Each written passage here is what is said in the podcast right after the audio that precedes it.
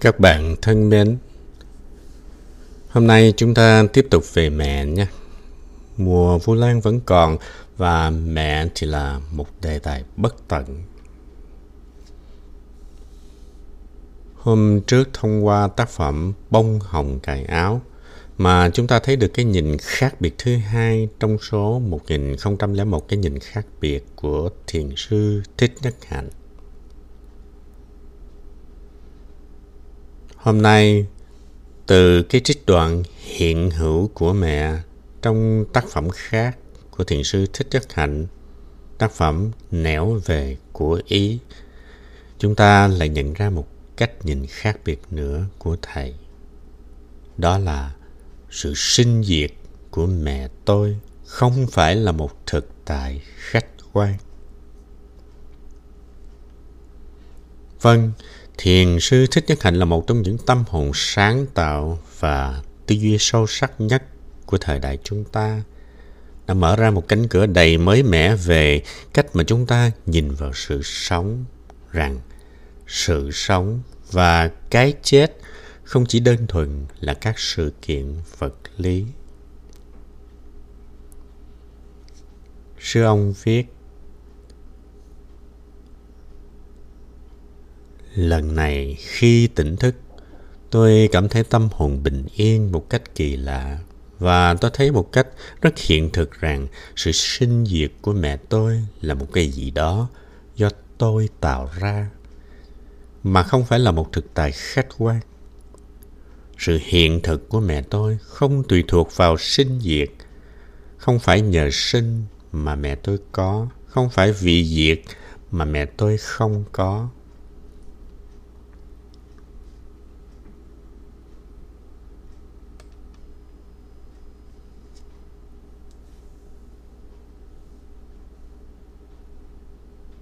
Đây là nguyên văn trích đoạn hiện hữu của mẹ, của thiền sư Thích Nhất Hạnh.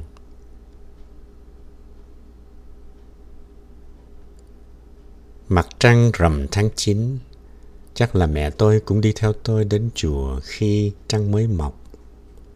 Cái mặt trăng ấy đã chiếu sáng trên nóc chùa lúc tôi ngồi nghe thuyết pháp đã chiếu sáng trên nóc chùa lúc tôi ngồi nghe trình diễn đàn cô tô. Và mặt trăng ấy bây giờ cũng lại đi theo tôi về tận nhà. Sáu năm về trước, mẹ tôi mất vào ngày trăng tròn tháng 9. Trăng khuya bao giờ cũng hiền hòa, êm dịu và màu nhiệm với tình mẹ. Trong suốt bốn năm trời, tôi có cảm giác rất rõ rệt là tôi mất mẹ. Nhưng mà có một đêm tôi nằm mơ thấy mẹ và từ lúc đó cảm giác kia không còn nữa. Tôi thấy mẹ tôi chưa bao giờ mất cả và những đau khổ xót xa trước kia chỉ là những ảo giác trong một giấc mộng.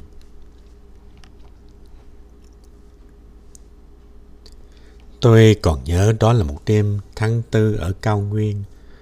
Tôi nằm mơ thấy mẹ tôi, dung nhan không có gì biến đổi.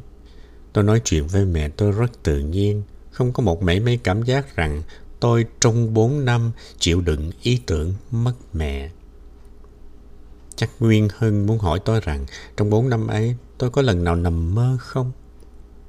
Có, tôi nằm mơ thấy mẹ tôi vài lần.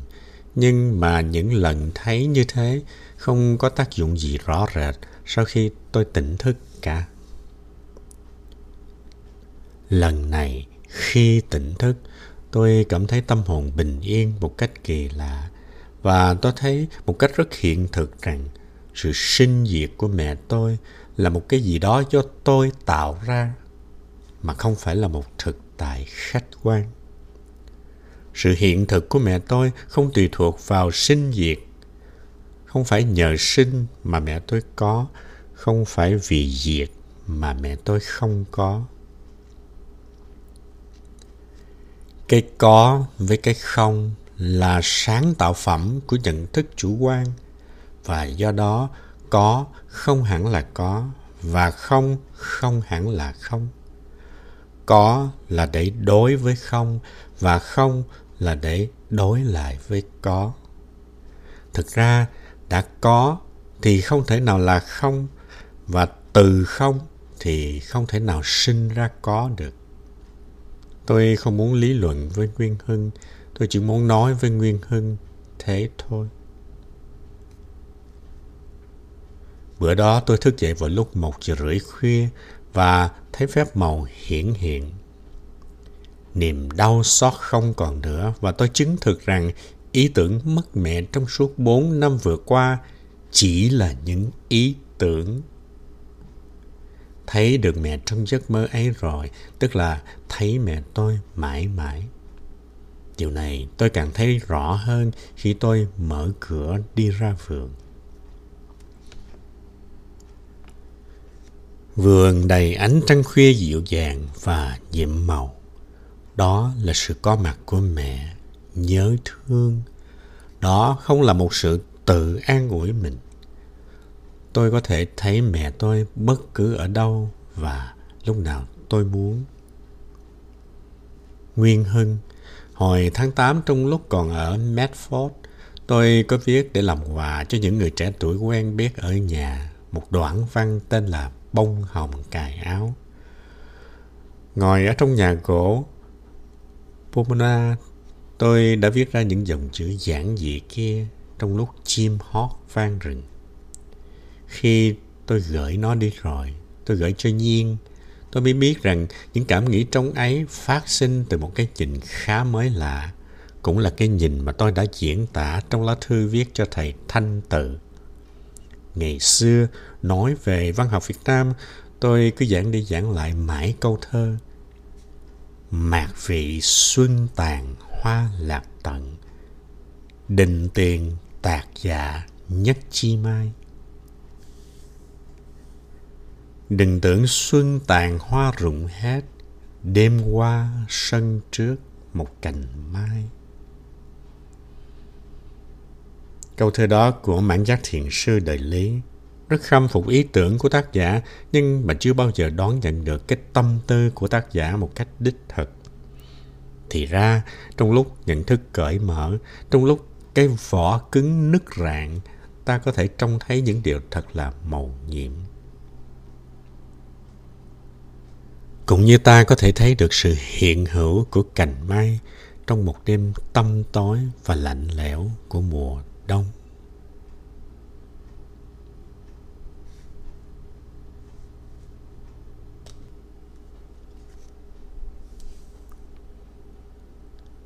Cuối bài viết hôm nay, tôi muốn gửi đến các bạn một bài thơ có tựa đề là Mẹ của thiền sư Thích Nhất Hạnh. Như mọi người đều biết, đoạn văn vừa rồi là đoạn văn của một thiền sư. Và thầy Thích Nhất Hạnh không chỉ là một thiền sư mà còn là một thi sĩ nữa. Và bài thơ mẹ của thầy mà tôi muốn gửi đến các bạn hôm nay một bài thơ thật là ngắn và chúng ta thấy ở đây có cái nhìn, là cái nhìn của một thi nhân, chứ không còn là cái nhìn của một thiền sư nữa.